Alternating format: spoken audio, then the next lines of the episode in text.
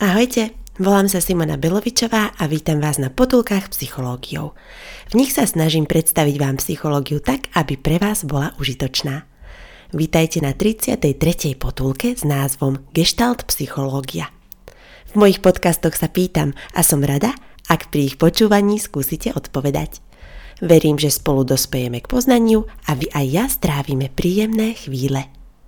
Kým vám porozprávam o dnešnej téme, chcem vás o niečo poprosiť. Potulky robím s nadšením pre vás a prosím o finančný príspevok. Číslo účtu nájdete v menu Podporiť na www.potulkypsychologiou.sk Ďakujem pekne, vážim si to. Nájdete tam aj môj mail v prípade, že ma chcete kontaktovať. Rada vám urobím psychoporadenstvo. Verím, že aj pri tom nám bude príjemne.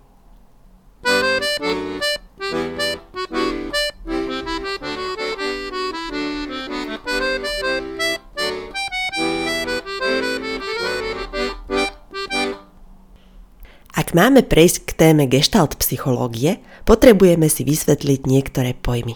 Začníme tým, čo je to pole. Ak sa povie pole, možno si veľa z vás predstaví pole s obilím alebo kukuricou. Fyzikálne zdatnejší si možno predstavia magnetické pole. Podľa slovníka slovenského jazyka je pole, citujem, poprvé, pôda, ktorá sa pravidelne obrába a osieva polnohospodárskou plodinou, po druhé, Oblasť, kde sa niečo nachádza alebo dobýva. Naftové, diamantové, banské polia. Po tretie, časť priestoru, v ktorej pôsobí nejaká sila, elektromagnetické pole. A po štvrté, ohraničená plocha. Koniec citácie. Čo je to však psychologické pole? Je v kontraste s poslednou uvedenou definíciou ohraničenej plochy, lebo psychologické pole nemusí mať jasnú hranicu. Napríklad pole našich kamarátov sa difúzne mení. Niektorí odchádzajú, iní prichádzajú a tí najstabilnejší zostávajú. Podľa gestalt psychológie ide o pole, ktoré je charakterizované vzťahom organizmus versus prostredie. Medzi nami a okolím existuje tzv. kontaktová hranica. Ide o rozdiel medzi tým, čo človek prežíva ako ja a nie ja. Podľa zakladateľa gestalt psychológie Frica Perelsa hranica nie je našou súčasťou, ale prejavom vzťahu organizmu a prostredia. Psychologické pole by som definovala ako pole pôsobenia nášho organizmu vo vzťahu k prostrediu. Pripomína mi to experiment, v ktorom som skúmala vplyv funkčnej vzdialenosti na verbálnu komunikáciu medzi žiakom a učiteľom. Funkčná vzdialenosť je pravdepodobnosť, že dvaja jedinci prídu do kontaktu. Často sa prekrýva s fyzickou vzdialenosťou, ktorá je definovaná ako vzdialenosť medzi jedincami meraná v jednotkách dĺžky. Usporiadala som výskumný dizajn, v ktorom sedeli žiaci buď v klasickom radovo-stĺpcovom alebo v polkruhovom usporiadaní školskej triedy.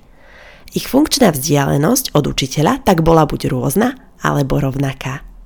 Na obrázku k textovej verzii tejto potulky si môžete pozrieť aj dva obrázky, na ktorom znázorňujem postavu učiteľa a žiakov v radovo-stĺpcovom usporiadaní, kde v predných radoch je prirodzene menšia fyzická vzdialenosť od učiteľa a v zadných radoch je zase najväčšia fyzická vzdialenosť. Naopak v polkruhu, keď učiteľ sedí v strede v polkruhu a žiaci okolo neho, tak majú vzhľadom k tomu, že polomer kruhu je vždy rovnaký, tak majú vlastne rovnakú funkčnú vzdialenosť od učiteľa. V experimentoch na strednej škole aj vysokej škole som zistila, že žiaci v polkruhu komunikovali s učiteľom viac ako žiaci v radoch a stĺpcoch. Dedukujem, že funkčná vzdialenosť je vyjadrením pola medzi nami a druhými ľuďmi. Existujú štyri typy funkčnej vzdialenosti medzi ľuďmi, od najbližšej po najvzdialenejšiu. Poprvé, intímna vzdialenosť 0 až 0,5 metra – to sú naši najbližší ľudia. Vyhovuje ľuďom ako manželia a naopak nevyhovuje ľuďom, ktorí sa nepoznajú alebo vedú bežný pracovný rozhovor. Po druhé, osobná vzdialenosť. Pol metra až 2 metre. Bežne ju používame na rozhovory s priateľmi, tam využívame skôr tú nižšiu hranicu pol metra, aj s neznámymi ľuďmi, kde používame vzdialenejšiu hranicu 2 metre. Po tretie, sociálna vzdialenosť 1 až 10 metrov.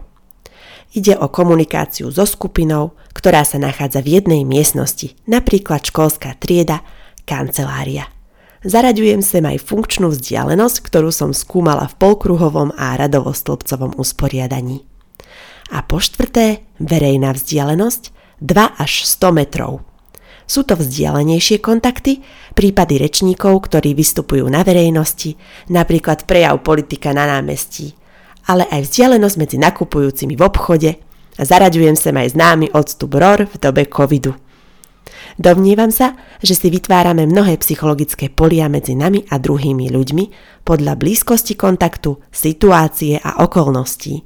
Napríklad v autobuse alebo vo výťahu sa vzdialenosť zmenšuje, hoci nejde o nám blízkych ľudí. Myslím si, že keď sa posunieme bližšie k druhému človeku alebo odstúpime od neho ďalej, dynamicky meníme vytvorené pole a posúvame kontaktovú hranicu. Ďalší koncept gestalt psychológie figúra a pozadie korešponduje s teóriou pola. Aj pre nás vystupujú do popredia ako figúry obľúbení ľudia z pozadia, ktoré môže byť tvorené nám neznámymi alebo menej dôležitými osobami. Čo je to figúra a pozadie? Figúra je to, čo je v ohnisku záujmu a sústredíme na to pozornosť. Pozadie je naopak zvyšok, na ktorý sa práve nekoncentrujeme.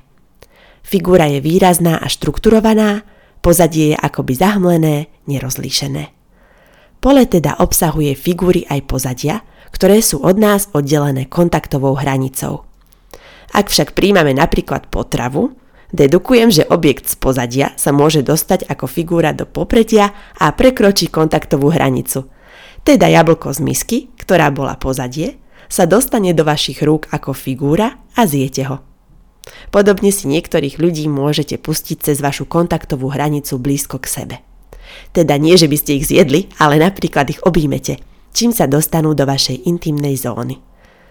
Figúra a pozadie sa môžu dynamicky meniť – to, čo bolo figúrou, ustúpi do pozadia a to, čo bolo pozadím, vystúpi do popredia.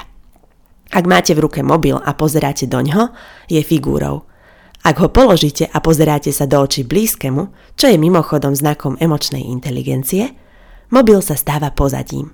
A to je dobre, lebo do popredia by mali vystupovať podľa možností častejšie ľudia ako veci. Zmenu figúry za pozadie pekne ilustruje príklad reverzibilných figúr. Poznáte obrázky kačko zajaca a mladej a starej dámy? Na obrázkoch ide o zmenu figúry a pozadia v rámci pola. Uvádzam ich v textovej verzii tejto potulky, môžete si ich pozrieť. Zatiaľ vám ich opíšem. Na jednom obrázku je kačica aj zajac, kde zobák kačky sú zároveň uši zajaca a striedavo vnímame buď jedno alebo druhé. Pikoškou je, že tento obrázok bol prvý raz uverejnený v nemeckom humornom časopise v roku 1892. O vyše 100 rokov neskôr bol Weissmanom so spolupracovníkmi výskumne potvrdený vzťah medzi tvorivosťou a rýchlosťou, s akou vnímame buď kačku alebo zajaca. Zaujímavé je, že v nem kačky a zajaca je do istej miery situačný. V období Veľkej noci vnímajú ľudia častejšie ako prvého králika a v októbri naopak kačicu. Na druhom obrázku je mladá dáma.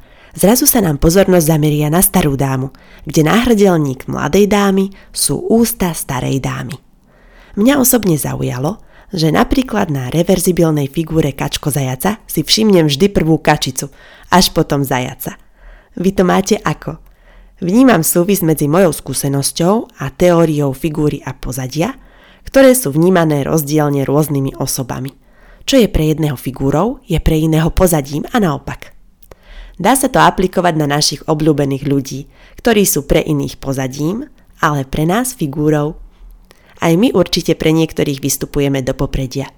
Ako sa vraví v mojom obľúbenom citáte, citujem, pre svet si iba niekto, ale pre niekoho si celý svet. Koniec citácie.